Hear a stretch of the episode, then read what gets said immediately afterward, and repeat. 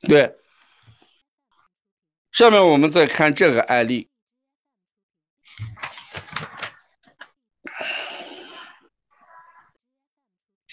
大家从这个舌象上来看，对，血虚，血虚。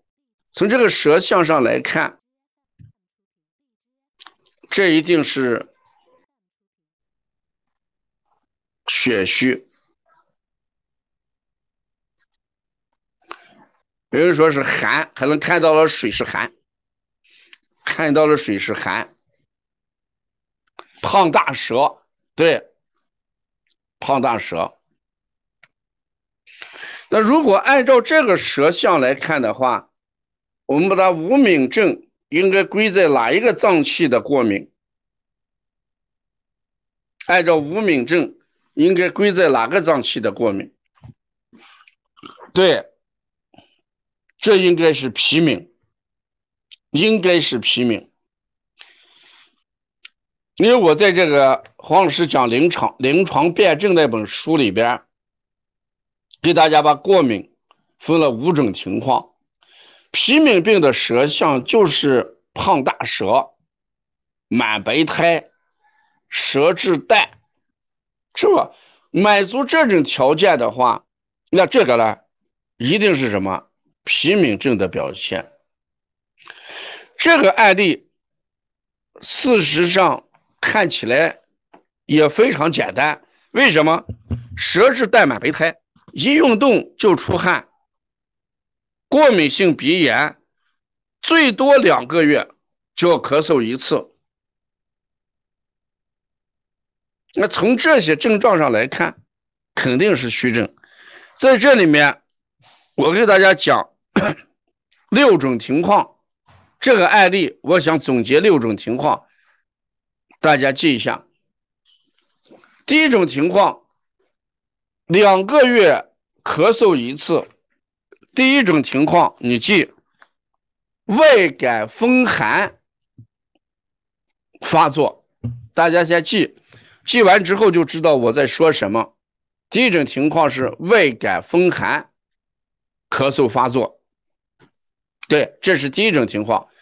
你不要看这个月月得病，两个月得病，但是不一定得病的原因是一样的。所以有些家长说，我这个孩子月月得病，但是这一月咳嗽了，我上一次的药没有吃完，我给吃了一点，不不起作用。大家想一想，上一月咳嗽了，吃了药起了作用，这一次咳嗽之后把剩下的药吃了不起作用，大家说一下是什么原因？说明这两次咳嗽的致病原因一样还是不一样？哎，一定是不对症。不对症到底是咳嗽都是症状啊？怎么叫不对症啊？是不对症还是不对因啊？咳嗽就是症状吗？所以说，山峰，你好好想一想，咳嗽就是症状。哎，不对因。啊，没有原因，没有解决，不是症状不对，症状都是咳嗽。所以我们好好多人说这个药不对症，大家好好想一想，到底是药不对症还是药不对因啊？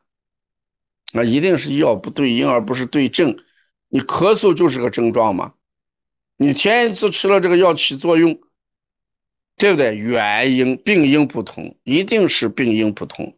所以我给大家讲六种情况。第一种遇到风寒咳嗽，这是第一种。第二种大家记，饮食饮食引起的发咳嗽发作，饮食引起的咳嗽发作。比如说这个孩子吃了肥甘厚腻的食物，或者这一段吃的比较多，积食了，所以第一种就是。我们说的外感风寒，第二个呢，就是饮食对饮食引起的咳嗽发作，第三个大家记，情绪引起的咳嗽发作，情绪引起的咳嗽发作，像有些孩子情绪紧张、压力过大、环境改变、缺乏安全等等。凡是情绪引起的咳嗽发作，治疗方法肯定是另外一个治疗方法，一定要对应的。越是两个月发作一次咳嗽，越要考虑它的原因在哪里，不要简单的就是用一味药治到底，肯定治不好的。这是讲的第二种饮食，呃，第三种是情志，就是情绪引起的。第四种大家记一下，情绪引起的。第四种呢，劳累引起的。有些孩子一到双休日，一到双休日就疯狂的去玩，家长领着到处玩，爬山。事实上，这个孩子劳累之后引起的咳嗽，它事实上与肾有关系了。第五一个，环境改变引起的咳嗽，环境改变引起的咳嗽。第六一个，吃了一些平常很少吃或者没有吃过的食物引起的咳嗽发作。所以，我们一个咳嗽经常发作的，一定要把这六大因素考虑进去。你把这六大因素考虑进去之后，你才能找出病因。你找出病因。所以，孩子每两个月咳嗽一次，用的方法就是吃西药、推拿和提灸。结果呢，除不了根儿。因为你每次吃的药，你推拿或者提灸，解决的是症状问题，解决的是症状问题，从根本上要解决一下病因的问题啊。所以说这六个大家写出来了：外感风寒引起的、饮食引起的、情绪引起的、劳累引起的、环境改变引吃了平时不喜欢、没有吃过的、不常吃的一些食物。所以第一个呢，风寒引起的，其病肯定在肺、强肺胃。饮食引起的就在脾胃，情绪引起的要疏肝，劳累引起的要益肾，要益肾。对，环境改变引起的要调节孩子的适应能力、抵抗力。吃了平时不常吃的食物，要考虑食物的过敏和不耐受。对。这六种就是引起咳嗽背后的一些直接原因。越是咳嗽经常发作，越是两个月不到就要咳嗽一次，我们越要在辩证上下功夫。希望大家一定要在辩证上下功夫，千万不要草率的去做一些简单的这个推拿。你看，往往。好多东西是我们没有注意到的，就刚才我讲第一个案例的时候，你别看孩子的情绪，孩子一情绪一紧张，大家说孩子情绪一紧张的话，气管是收缩了还是舒张？你好好想一想，对，他一定是呼吸道收缩。他非咳嗽不可，他一定是非咳。实际上我们说这个气不顺，气不顺，那小孩一样嘛。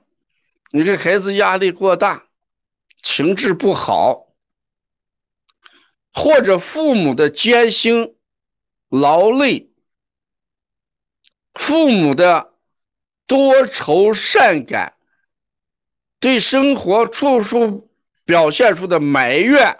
和不满，一定会给孩子带来的是负面影响还是正面影响？大家好好想一想。家长的劳累艰辛，对生活表现出来的不满，所以这种孩子往往慢性病治不好的，我们一定要考虑这一点。作为我们听课的老师也好，我们家长也好。有些慢性病治不好，一定要考虑这些东西。有些家长在饭桌上老给制造一些焦虑的、紧张的情绪，什么物物价又涨了，啊面又涨了，肉涨了，菜涨了，什么都贵。今年疫情又挣不到钱呀，是不是？啊，这一月快没有发工资，两个月都没有发工资呀。越在饭桌上越讲这些东西，可能孩子的心理压力越大。